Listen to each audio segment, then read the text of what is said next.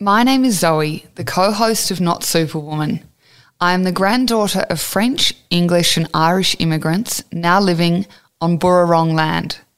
I acknowledge that we meet on the land of the Wurundjeri people of the Kulin Nation, who are the traditional owners of the land in which this podcast was recorded.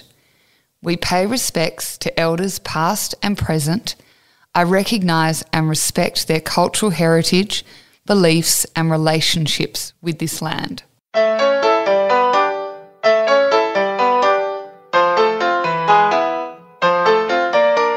Welcome to Not Super Woman. Welcome. Welcome. We've just pulled ourselves together to be able to do that. Welcome after what was an incredibly emotional chat. Yeah, it's definitely been um, profound, impactful, life changing. We spoke with Alana Kennedy, who's the founder of Ochre Sun. Um, and that is an ethically sourced SPF sunscreen made from native Australian botanicals with an Indigenous supply chain. Um, about cultural competency and um, How important that is. how important that is. And and she just, I'm just so grateful because she, and I think I, we sort of chatted, and you'll hear in the episode, but you know there is a, a, a shame in um, not really knowing and enough and putting our our necks out enough to push ourselves to understand and know better and do better. And she was gracious enough to afford her time, but also her experience to share with us about what cultural competency is And identity. and ha- and but then like what was so even more profound about it too is just how the the the woman to woman side. Oh, and we and we, you know, covered things from I guess business, relationship, women supporting women, friendships, elders, grandparents, support, community, and what that means. And, mm. you know, with the referendum coming up, the vote, you know, for change it, and why it is important and why we need to know about these things and, and, and why it's up to us to ask questions and not feel stupid about asking questions. Yeah. It, the, yeah, the referendum to vote a yes or no to have a First Nations to change the constitution and have a First Nations voice in Parliament, which um, you know we talk about, and she you know again graciously entertains maybe our you know again Questions uh, and, and and but also ashamedly like our naiveties like you know yeah it was an emotional episode this week because as well coming off the back of my grandma passing away and my grandma was like my mum and alana talks us through um, the importance of elders in her community and the life guidance that they have to pass down and the importance of history and culture and understanding and wisdom. And um, and by no means is my grandma passing anything in comparison to um, the indigenous community elders and what they have to to give and provide. It's just more realizing a human experience of of um, connection and family and heritage and um, and you know how how integral respecting our elders in our community really is yeah. um, no matter what community that you're in And so I think we just wept through. I did the Oh, entire yeah. thing. even um, even you know we talk about friendship and how um, Alana acknowledges her best friend Sal that helped pick her up when she was down, and Zoe and I were both crying because I know that there has certainly been times, um, many times throughout my life, where I've leaned on my best friends, especially Zoe. That's why I cried. no, it was um, it was beautiful. it was it was a really really a chat that I'm incredibly grateful for, and I feel like I learnt so much. And we um, are so excited to share it with you, and we welcome Alana. Welcome to this week's episode of Not Super Woman. We are incredibly privileged to be sitting here with um, the amazing Alana Kennedy from Ochre Sun. Well, it all came about with my husband Charlie saw you speak at a work conference and he came home and he's like, Zoe, you need to get Alana on the podcast. He's like, she was absolutely amazing and really, you know, answered so many questions I had and informative, relatable, you know, he's like, I didn't feel uncomfortable asking all these questions I've always wanted to ask. About cultural competency and um, you have yeah you, you, very kindly have come to sit down with us and talk to us. So we're so grateful that you're you're here. I, I think i'm more excited that is kind. That's very kind. no, well, it's honestly, it, you, I, I, think I was saying to you just earlier that Zoe and I have been wanting um, to talk about this cultural competency and um, understanding Indigenous culture better for such a long time. And there is no doubt in my mind that um, I think I explained to you that, quite honestly, I'm ashamed to say that we don't know as much as what we would like to know. And we also don't we want to learn and know better. And when charlie did come home and talk to zoe about it we we realized this was and he said you just spoke so eloquently and openly and honestly that he he felt very engaged and comfortable to to own that he wanted to know better and do better. Yes um, so when we thought it, you would be the perfect person to to talk to because it is it's it's I mean I, I, well also with the referendum coming up like there's so many questions and I feel like I, I chat to people all the time about this and we're, and we're talking about it and people are like I don't understand it. It's so complex. There's so much information there. I'm flooded. And and you know if you break it down you kind of look at both sides like we just I, I want to know more yeah. Mm-hmm. So I was um, looking like into your website and um, like you talk about how you're a, a proud Wanyi Kalkatungu and you would have to bear with me. I'm trying to learn.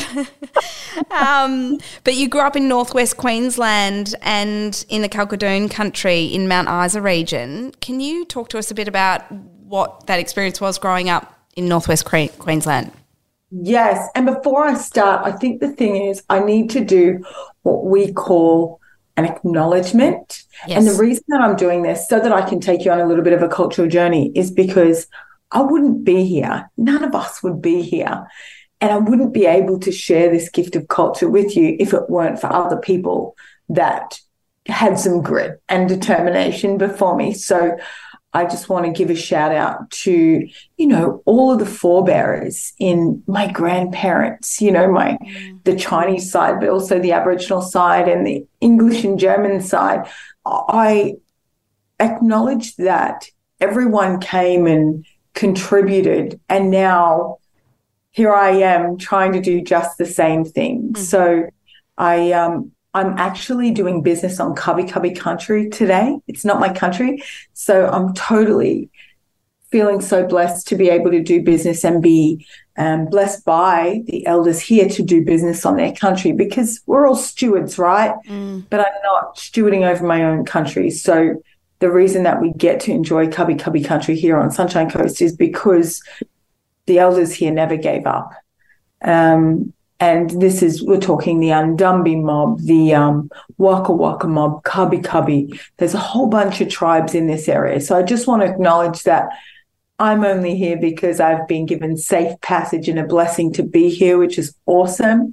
Um, but also, my grandparents and my great grandparents, they never gave up. So I've got something cool to share with you today because of their grit and determination and their passion. So I just wanted to start with that. And I wouldn't be doing things, my my own culture, um, the you know, giving you the fullness of it if I didn't give you uh, a little snippet in Kalkatungu language. So Pututnyiri Nai Alana Kennedy uh, Nai Wanyi Kalkatungu Marapai. This language is my origin language, which is Kalkatungu language, and my beautiful cousin Shree Blackley has revived our language from extinction. Wow. So that is totally a gift that's come from her. She's teaching us all our language now, which is awesome. Um, now gifted it to you. oh my god! Thank you. Thank you. It's honestly That's beautiful. So, Alana, I'm going to ask a really stupid question. Ask Why away. is an acknowledgement of country so important? I'm. Can we just go with like the raw and the real Alana Kennedy version today? Yeah, please, please. We're just going to do raw and the real because I, I just I prefer the raw, but this is only my heart's posture for the acknowledgement, right? Everyone has an opinion about it. I love it because if we were in a room, we, we kind of are, we're in a virtual room.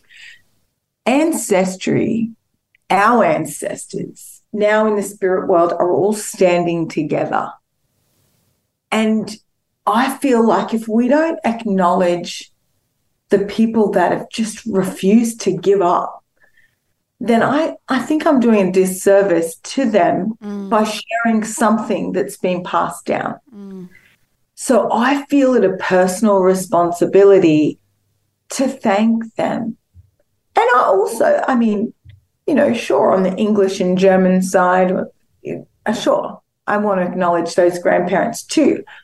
But the reason that I do it in a cultural way is because culture was something that was preordained and it was an ancient rhythm. It is an ancient rhythm. Mm. And I don't think that I should tell you about it without honoring the fact that it's been passed down over centuries. Mm-hmm. I feel like the acknowledgement's so important because I feel like we all just get to click in together mm-hmm. when we realized it's come from the creator. It came to tribes eons ago and they were obedient. And the reason that I get to share some really cool things with you is in obedience. So that's why I think the acknowledgement is so important. It's different for everybody, though. I know some people give it a big, heavy eye roll because it's now, you know, people are kind of reading off a script and there's just no connection. I don't read off a script because my former boss, Yana Sita, said to me, I I think when you write it down, you colonize it. So from then, I've kind of refused to write it down. And I should just share sloppy copies better than none, share from my heart, you know, have courage enough to get it wrong, but be connected and be intentionally present in the acknowledgement. So that makes so much well, sense. And even you just saying then have enough yes. courage to get it wrong. I mean, that is that's probably where for me the shame lies is that uh, mm. I, I don't know what's been within me. It's been something that's bubbling for so long, and not necessarily about the specifics of uh, uh of, of the acknowledgement of country as we're talking about, but. Uh, boldly stepping out and and trying and doing something different, even if you get it wrong, to mm. to um, to understand better and to hear what you're saying and to to be connected um, is so important. And I hear what you're saying as well. It, like you know, appreciating the land that we're on, but how we got here, why we're here, how you know and and why it's so powerful. Thank you for taking us through that and taking the time to to explain. And so if we go to your growing up and who Alana Kennedy is, um, you grew up in northern Queensland. We did talk prior, and you did explain to me very kindly that um, you grew up with your mum selling um, beauty products. And yeah. so, take, can you take us through that and your connection to how you got to the point of that and then to Ochre Sun? We'll start from the start. Yeah, look, it's a big story. It might need a cosmopolitan to get the full one, but in short, um, yeah, Strong country. I mean, red dirt. You can see it behind me. it, you know, I grew up with this as my backyard. Yeah. I live next to the railway line, so this was our backyard every day. And um, I I think when we were chatting, I was saying that I was you know come out of utero with with lipstick on, and that's how I feel because I love it so much. And Mum was very meticulous about you know skin and hair and appearance and all those things, and just watching her and watching the ladies fire each other up, I think that's where maybe there was some form of ignition. I just loved that I don't know, we call it like this sister club or this, you know, woman to woman, as iron sharpens iron kind of deal. I loved that. And then there was a product that brought everyone together. So I think it was just a combination of those things. But um, yeah, it, it's such a crazy growing up in that, you know, the simplest and I guess the most resourceful of um, youths because we didn't have a lot, mm. Which made us super grateful for what we did have. Mm. But I think I've always loved people and been really intrigued by people. And mum got us into a lot of sport because out there there's not a great deal to do. Um, and so I learned at a, an early age. I think I did my first triathlon on my seventh birthday. Um, I learned at an early age one that it was really important to be around people that were better than you. And so I'm not easily intimidated like that, which I think is a great thing to to have in my tool bag. But also, I learned an elite mindset. I think at a young age, I learned how to discern good pain from bad pain early. Mm. And as much as I used to, you know, curse my mom for 60K bike rides after school, that birthed something in me. So now I think as an adult, I do carry that same kind of mindset and that same desire to be around people that really intimidate me, which is it's strange. No, but um, wish I had my, that. Yeah, it's mate. Yeah, I definitely. I'm like, I wouldn't survive that 60k bike ride. no, not even back hey. then or now those days. But um, I was we, we were chatting about like where business started, and it started my first business. I think it was like one of those cardboard shops in my bedroom. And as my twin brother came out of the bathroom, I was punching on a calculator trying to check him out of his groceries or something. but um, the first legit business, I think it was my on my nana's um, front lawn. I was selling grass squares of hers because I believed everyone in Mount Isa needed magnificent grass like my grandparents, right? So that was yeah, my first business was selling grass squares out in Mount Isa. So I knew that I kind of wanted to be creative and offer the world something, but I think it just morphed after years and years of doing this kind of just chew up and digest you know lots and lots of different roles in the community. I've done insurance. I used to work for red bull. I've done wine. I mean i've done everything. But i think the biggest thing was i had a love of you know cosmetics from being a little girl. Um, wanted to always work for myself but also love people. Mm. so just i think you know having the touch points of those things all throughout my career um, led me to to be brave enough um, to do Ochre Sun. But I was working for a Swiss company um, using Swiss botanicals in, in anti aging skincare, and I loved it. I'll be honest, I loved it. But um, when you're trying to, I think organically, I always have wanted to try and bring people with me. Um, you know, if it's good enough for me, if it's good enough for everybody, type deal. But um, I we chatted about the transition from you know working for somebody and going back to work for myself. And i think it came when i was working in wine and i got really sick and i ended up losing my job. Um, i couldn't walk and my daughter was three and bathing me. Um, a single mum at the time and that was those were those were tough times because um, you go from a you know a great corporate career in in you know wine and account management and it's all the it's all the glitz and the glamour. Yeah. Um, and I got a real reality check um, when she was little um, and I knew that one I shouldn't have to justify an illness that was crippling to an employer. And I got um, I was asked to leave the company, and so I had to had to go down the route of trying to you know defend myself. And I just realized that this was just so silly. And I thought I'm never, I'm always going to want um, to be able to provide a safe platform for people to not have to justify if they're not great or have their A game or they're just unwell and they need a grace space. So um, I started working in a cosmetics, in a network marketing model in cosmetics, and I loved it. But in that organic trying to bring people with me, I couldn't And I started to really have a glimpse of my childhood in that constant war of two worlds. You know, my dad's side of the family was very, very different to my mum's non Indigenous side of the family. So I started to see that in the corporate world a lot where I couldn't take people with me because it culturally wasn't safe for them. Mm. And what I mean by culturally safe is that people weren't understood and appreciated as they are in that corporate environment. And I felt like, wow, you're missing out because you're really not allowing people to be their authentic themselves.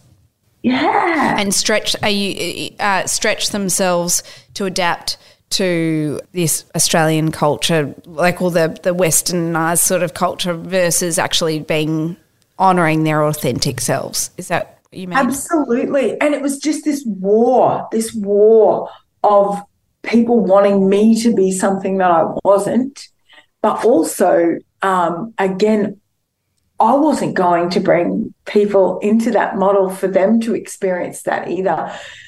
And um, yeah, I remember just, yeah, crying out in the car one day to what we call Birugubba, which is creator, and just saying, what am I like? What am I here for? I've been all around the world working for amazing company. What am I doing? And I remember just getting a download. And I tell you, you if you get a spiritual download about the call on your life, you'll never forget it. But I remember almost levitating when I got home and realizing that everything I'd done in my career, I could do and make it all work in my own model. And that was a pretty cool day. And that's kind of where Ochre Sun was birthed through that vision of being able to build my own product and build the model where people could participate in their rawness and be celebrated in that exact space. Mm. That if anything, I would call them up to help refine people, but not call them out and have them try to be something that they weren't. Um, I was reading on your website that um, outside of Sun sort of wanting to increase awareness of Indigenous culture, you it talks with by you know the benefits of Australian native botanicals. Um, you talked about how the the model of business that you're developed is that you want to reinvest to be able to create modu- social modular housing, employment, and programs for victims of domestic violence. Mm. I mean that is massive, and beyond commendable in regards to like being so community minded. I guess can you take us through what impassioned you to to do that and you know um, incorporate that into your business? Yeah, you're you're looking at the girl that I want to rescue because I was her, and you know if if I didn't have my best mate Sally, I wouldn't be here sharing this with you. So everyone. I think I should get this on a shirt actually that everyone deserves a Sally. I'd, I'd buy it. I'd buy it. Oh, We'd all buy it. I can't even talk everyone about her Sally. without emoting.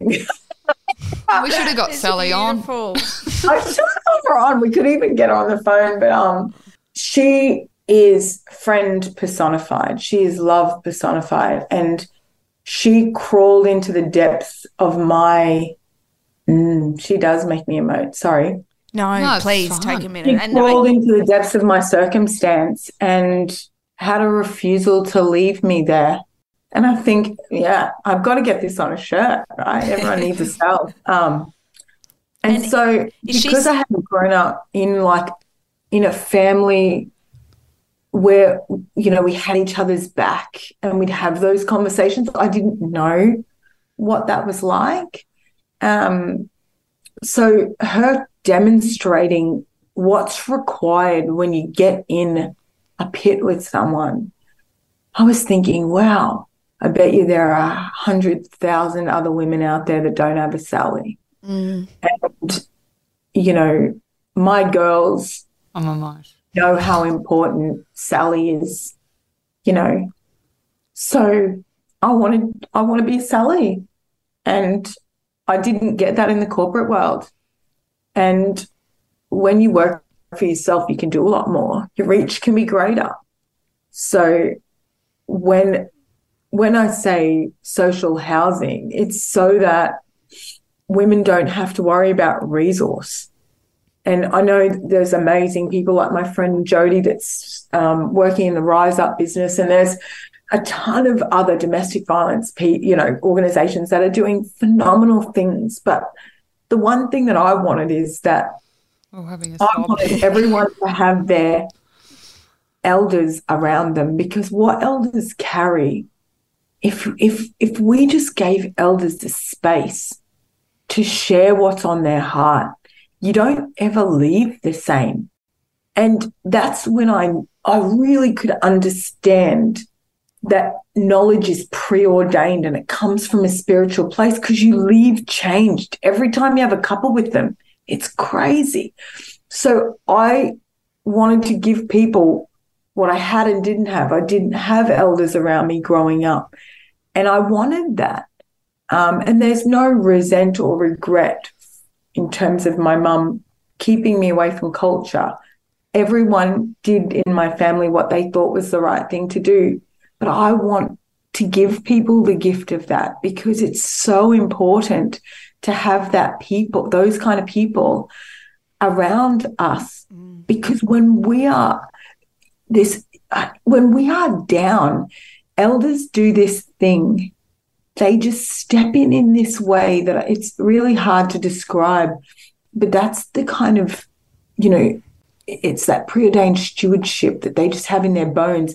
They just step in in a way that they have a knowing of what to do or what needs to be done, mm. and they don't ask permission to do it, which really gives us the space to not have to have or hand over the permission to just take care of business or take care of our children. They just do. Mm. And it's a really extraordinary gift that they offer the world. So that's what our not for profit Wathata will do. It's going to be fireside chats where women can come as they are, walk out of where you are and walk into Wathata. And once you cross that threshold, you are held spiritually, you are held by our elders and in a safe space where you don't have to apologize. Mm. You can become come unapologetically you as you are, and we're going to love you as you are where you are. And it will give women the breathing space to explore safety as it was meant to be, because not a lot of us understand how women are meant to be honored. A lot of us have grown out up without our dads, and it's caused that, you know, that generational gap in our thinking and our and our how we present to the world as well. So I really want to create that space for women and then the reason that uh, Wathata runs right beside Ochre Sun is that we want to reintegrate women back into community when they're whole and strong and, um, you know, stitch things up and, and really in a gradual way as they build confidence or, you know, start to feel safe again. And Ochre Sun, you know, we will have so many cool things going on that women can explore you know, their gifting through Ochre Sun as they heal. And I think that that is the greatest redemption story to let people spiritually learn what they were intended to do as they heal too, you know, because I was given that. So I, I want to share that with women. Um, and yeah, look, the, we're only just starting and it's we're only five years in, but we got a lot of work to do, but I know that there are a lot of brilliant people out in the marketplace that will redirect their spend to a higher quality product on the marketplace with a supply chain that impacts. But I also know that there are people looking to support not for profits because they want to have that same reach. A lot of people have been through what I've been through. So um, that's my heart posture um, about Ochre Sun and Wathata.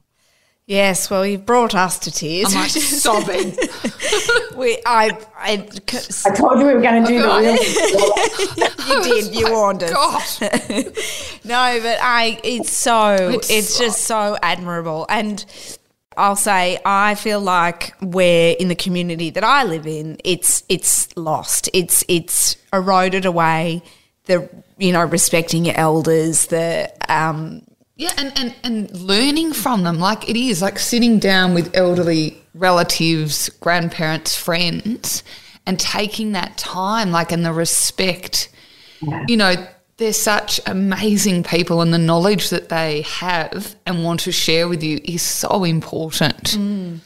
And it's eroded away the sense of community too, because everybody rushes at such yeah, you do, and you don't spend the time. That you don't spend the time. So I really am in awe of the sense of community and like that that that your culture provides you because it definitely doesn't simulate down in in in mine and and it's something that I know that even you know in small ways of starting this podcast is something that Zoe and I were talking about is this wanting to build up again this sense of community because it's the only way you can sort of pull each other up when the chips are down. Um, but Zoe and I were even talking about before, um, like all of the things that we again feel ashamed that we're not more uh, across and, and like and and know better about is um, the conversations around the stolen generation and the impact and the ripple effect, trauma, the generational trauma that and it has had carried down. We forget that um, it's still happening right now. Yep. We say that it's something of the past, but there is a a traditionalist mindset that exists in our nation in a particular age bracket and it's that that traditionalist mindset is still governing the same policies in a way you know the exemption and the you know the stolen generation mindset then as is now mm. and that's what i guess i love to talk about and not in a way that calls people out but to really get them to understand that stolen generation, it existed, it's happening now, but it's a mindset. Mm. And it's something that we haven't, you know, you didn't know what you didn't know. But this is a place where I think that we as Aboriginal and Torres Strait Islander people, we have to allow respectful comfort, conversations to happen. And we are responsible for our language and I think we have to craft the language so that it's respectful enough that gives people the permission in themselves to not feel shame and guilt because you shouldn't. You know, you really shouldn't. And also that gives you the courage to be able to ask those questions. Like you were saying to Charlie, you know, I tell everyone at the start of our, our workshops, there is no shame and guilt. You can leave it at the door. It doesn't belong here because we just have to look factually at what has happened so that we can understand what occurred to families.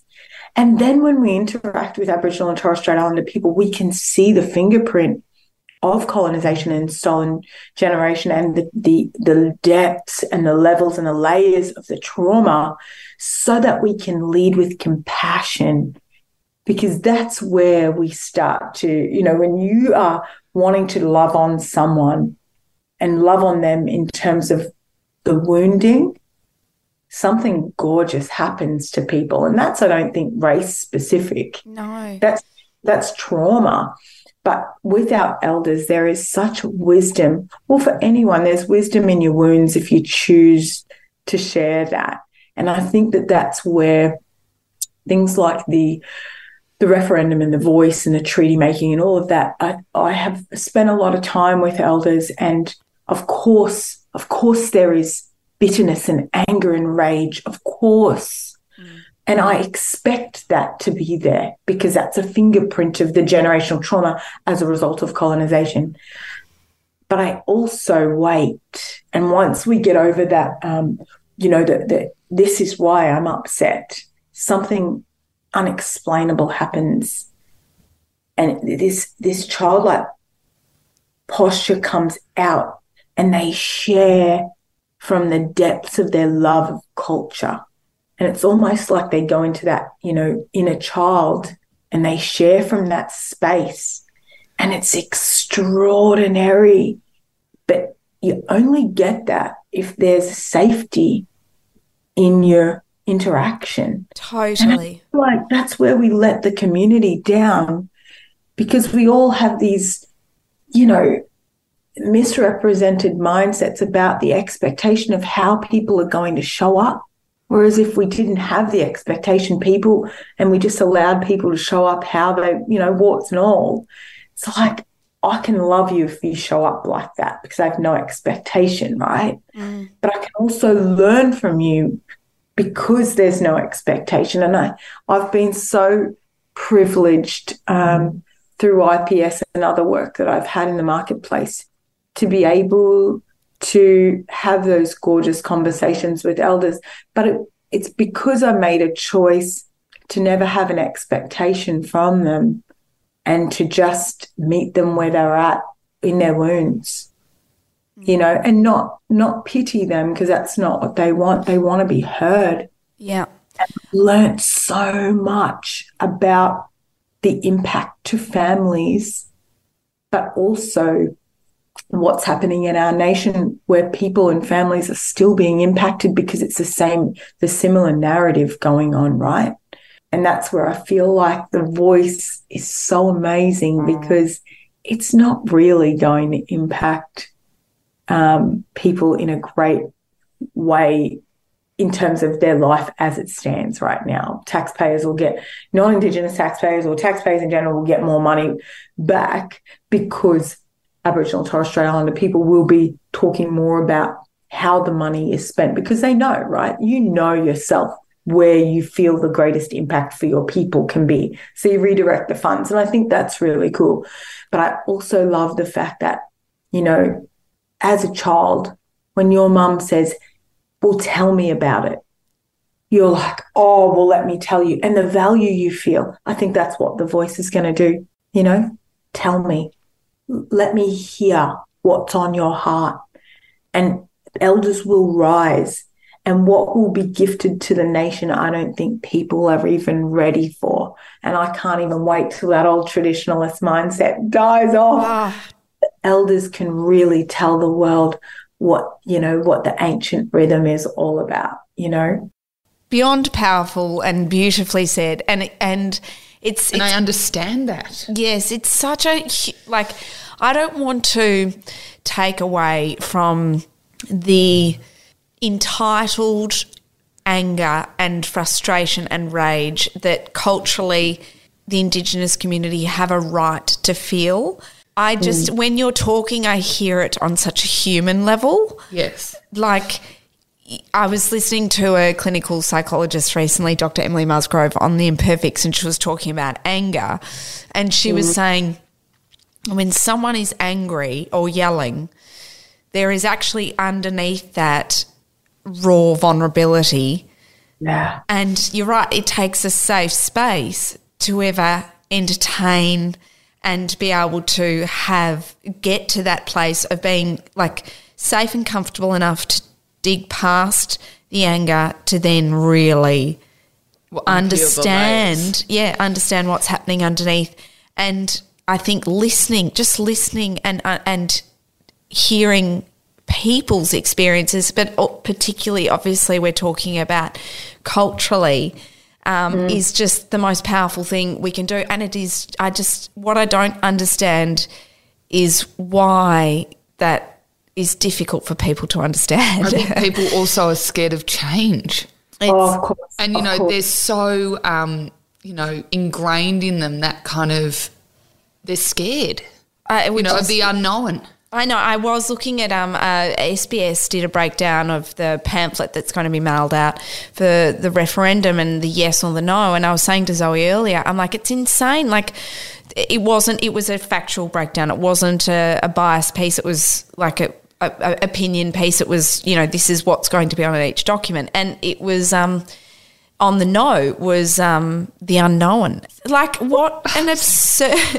that like odd. that was in, in its most sim- simplistic form. It didn't actually specifically say that, but like, um, but I was just like, what an absurd way to approach any. Like, how does anyone ever, in any degree, move forward in their life if they mm. and make steps into any direction if that is what's holding them back? And that's that's what I just it's unfathomable to my pers- personality, but I, I just, yeah, I appreciate you explaining it in such a articulate way and, and an understanding way and a compassionate way. Mm. And I mean, in all the spare time that you do have, which is laughable because I'm sure you are absolutely. I was like, uh, probably none. but you do seem you, you you manage to still fit in the time and and afford the opportunity, as you were saying with IPS, that you you go and speak on behalf, uh, speak in in corporate sectors and so on about cultural competency. I mean, how does that conversation for you? I know you said it starts with let's put guilt and shame at the door, but then what in real terms is the dialogue that you then explain to people when you are engaged in that environment? It is about fact. It's not about the Alana opinion. And I do share a couple of little stories. Um, you know, one being that my dad and you know cousins and things that we you know they've talked about having to hide. You know my dad's one of 12 you know they lived in a two bedroom house. You know my my grandma passed away when um, they were really young. So my my granddad raised all 12 children by going out and baking um, you know in remote cattle stations and coming home. And i mean I share that story because that's what I know to be true as fact for my dad. And I share little stories about, you know, um, you know, people identifying me as half caste or quarter caste and using these kinds of labels or names for me and me not really understanding what that meant um, until learning more about the stolen generation and learning, oh, okay, so if your mum was non-indigenous and your dad was um, a core, or you know, half Aboriginal, you know, there was this kind of pie graph way of talking about identity. And so I've shared a couple of those things, but I to keep it real, right? In terms of the Alana's story or look on things. But when I shared about culture in terms of the real content. I just shared from a fact space because, and I also, I guess, in, in a joke, I always tell people I'm unoffendable because I truly try to be. Uh, and I think that that it, it look, it, it takes a lot, but I give them the opportunity to ask me whatever they want and that I'm completely unoffendable. And people laugh until we ask the questions, right? And people, you can see people squirm in their chairs. And, They'd be uncomfortable. Yeah. Of course, because but those questions like, make you uncomfortable. But isn't how are you going to learn if you're not uncomfortable? Yes, how are we going to learn? And that's where I guess I I love a little bit of conflict or friction because it brings about people where, where we're truly at. So I love it because like just go to the mat, let's get it out at least we're having the conversation instead of staying as we were. Do you mind me asking, has it taken time to get there? Because I can only imagine navigating that. I mean, even probably navigating a conversation with us, but like navigating that sense of cultural, like, I mean, I, I described it in a writing to you, but like cultural incompetence or mm. cultural ignorance, like that can I be as bold to ask that must be absolutely infuriating or triggering at times? Has it taken time to get to a place where you are unoffendable? Yeah, totally. I mean, as a young girl, I, I suppressed a lot.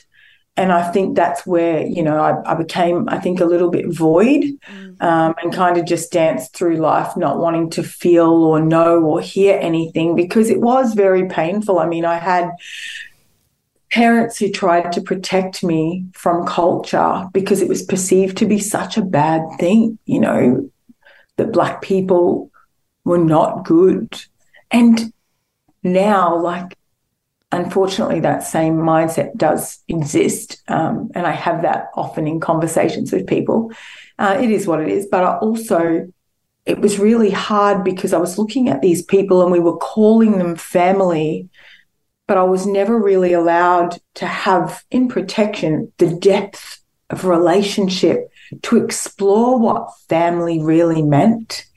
So I think I carried a lot of resent um, for a long time, and I was offended anytime anyone spoke about my dad's side of the family because it was like, well, I haven't even on my own terms, been able to learn about what that truly means. And my mum did honestly the best job trying to give us a family by herself, again with her own layers of of of trauma, you know. But I made a decision um, many years ago to love on people and at a place that made them uncomfortable. And that was choosing to try and be unoffendable because I, you can't really love people from a space of being offended. Mm. Um, whereas I, I'm so curious about people that I just chose, you know, many years ago to not care about how people perceived me and to just love them where they're at, regardless of what they were saying, because it's really not my business in terms of what they were going on to try and fix that. But, and I think that served me well. Um, and I really do truly want to love people. So making that decision allowed me to do that. Yeah. And then they could just figure out their own hot mess along the way, you know. yeah. But um, it was interesting. I'll give you one example of something that happened in one of our workshops. A lady at the start of the workshop said, I'm just so proud that um, one of her family members was the person to place the flag down in WA to claim that state, right? Um, when the when when you know British colonization happened, the European settlement. And at the start, I was like, okay, great. And then at the end, because that's great to her, you know. Mm. And who am I to steal that moment for her? Mm. And this was before we got into cultural competency, because I asked everyone to introduce themselves, tell me a little bit about their family. And so we went into cultural competency, and right at the end, I said to them, You guys, no one has asked me any questions. Come on. Like, that's all. Let, let's throw down. That's what we came here to do because you need to leave knowing that you've come in and, you, and you're different, you changed, something's had an impact on you. And she piped up straight away and she said, Okay, okay, okay. How come you didn't say anything to me at the beginning about my family member putting the flag down? She said, because I don't know if that's actually great or not anymore. And I could see this moment. And I said to her, but it's great for you. And that's not my, I don't have the right to take that away from you because my experience in my life's been totally different. That's been your experience. But one thing I know to be true is that you and I can come here today and love each other's journey so much that you and I are now looking forward and we both have a heart to make an impact in the future. Mm. That's a great space to be at, regardless of the intricacies wow. of each person's story. Mm. We both made a choice to appreciate and respect each other deeply, to continue to look forward, regardless of our stories. And I think that that if we could all take that and just say, yes, whatever we're going through right now, just let's just shift our head forward. Okay, let's go together. Let's be together. Let's you give me a little bit of you and I'll give me a little bit of me and we can continue to move in a powerful way. But I don't think we all show up like that. No. And I think a lot of the input into the community. I mean, I've always told my kids, you got to be careful of input, radio, social media, the people in our environment because something can impregnate in your mind. And then whatever you're carrying and birthing is distorted mm. based on the input. You know, and I think that we need to be responsible personally before it becomes professional, like I said before, about the input and who's around us and what's going in and then and then what we're birthing. Because that's where the call in our life for every person I think is different. And I mean, we're assigned right now. I'm assigned to your call. You're assigned to mine. That's why this is happening. Mm. But we also, we're also postured in a way that we, all of us, what we want to have, make a difference. We want to be something in the world that changes what's, you know, what's happened. Yeah. I mean, again, I'm so with you in that I see it as with the looking forward. You can look around you and like if I was to do it, break it down into, you know, simpler terms, you can look around you and you might see a Kitchen. beauty and mess and chaos and whatever. And you can get caught up in all of that, or you can look back, and that's going to stop you from actually Yeah. looking forward. So it's just like the attitude of look up and look forward for the greater good of the wider community because that's the only way That we can all You can- progress, move forward together, unite. you need to see the bigger picture and you need to see the, the the longer future. You can't get caught up in the sort of the commentary and semantics of what's happening in the current moment around you, and you need to, but it, whilst acknowledging Yes. what happened behind you. Um, I just um, really, really value how you being able to be so raw and vulnerable with us and share and ex- uh, share it with us too.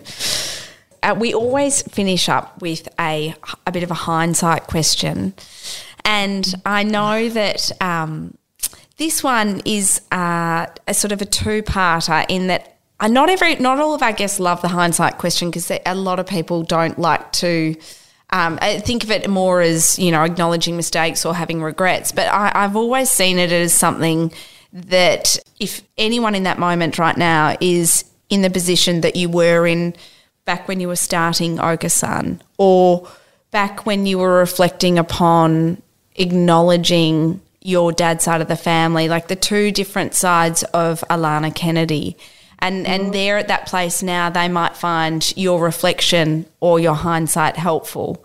What would you say to the two two sides of Alana Kennedy in regards to the businesswoman nurturing, um, taking that leap of faith in starting Ochre Sun, and then the Alana Kennedy nurturing the you that wanted to acknowledge your cultural heritage? I would I would say be unapologetic. No, people aren't going to understand. I think I've I think I slowed down when I started to apologize, you know, for who I was or you know, the call on my life and what I was meant to be for the community or what I was preordained to be. So I think just be unapologetic and be wise with how you justify your circumstance. Because I justified it for longer than I should have. And that's when the wounds became deeper and deeper and deeper. So don't justify, don't justify, be honest and be unapologetic with where you are at, but also celebrate where you want to be. Be protective of your energy, time, space, and surroundings. I think that comes under being unapologetic, right? There's another shirt. Yeah, we're going to have a t shirt range. Yeah. Oh, yeah, it's so true. Gosh, if I could take back the time that I've spent justifying to people my breakdowns, my overtiredness, my this, my that, or apologizing for being overthinking or dramatic, like I, I would uh, live a whole second life. I Another think. season of the podcast. I'm like, gosh. yeah, so I, I really, really appreciate that advice. Thank you. Well, God, Alana, that was, My absolute pleasure. Thanks for giving me this space. It's beautiful. What an opportunity, guys. I What a- feel like you've really shared so much. I feel raw, like just And talking to you and, and so touched and like my eyes are just completely opened. Yes. I've learnt so much. Thank you. Thank Oh, it's my pleasure. It's honestly my and you know I I feel I feel the privilege. I know you're saying I'm like, I honestly I I do feel the privilege because I I mean I'm not really a speaker. I'm very awkward publicly, but um you know giving me the safe space and you know this beautiful business that you have and are growing to have content like this where we are intentionally calling women up into a powerful position of alignment is just so cool. I feel like this is a line in the sand moment for the three of us. I, I truly believe that. I feel like in 12 months, we're going to look back and go, remember that day and look at what's happened. As we fly know. to you and sip cocktails on the beach in the Sunshine Coast. It's one in a year where we're all together. Yeah, that would be beautiful. It would. God, that'd be good. I can't even. Yeah. Thank, Thank you. you. Thank you for joining us for this week's episode of Not Super Woman. You can find extra resources, links, and information on our website, which is notsuper-woman.com. Is that a dash or a hyphen? A dash is a hyphen, Rash. Wonderful. um, and if you're enjoying what we're bringing, you can follow us on our socials and we're across all podcast platforms. So hit subscribe, guys.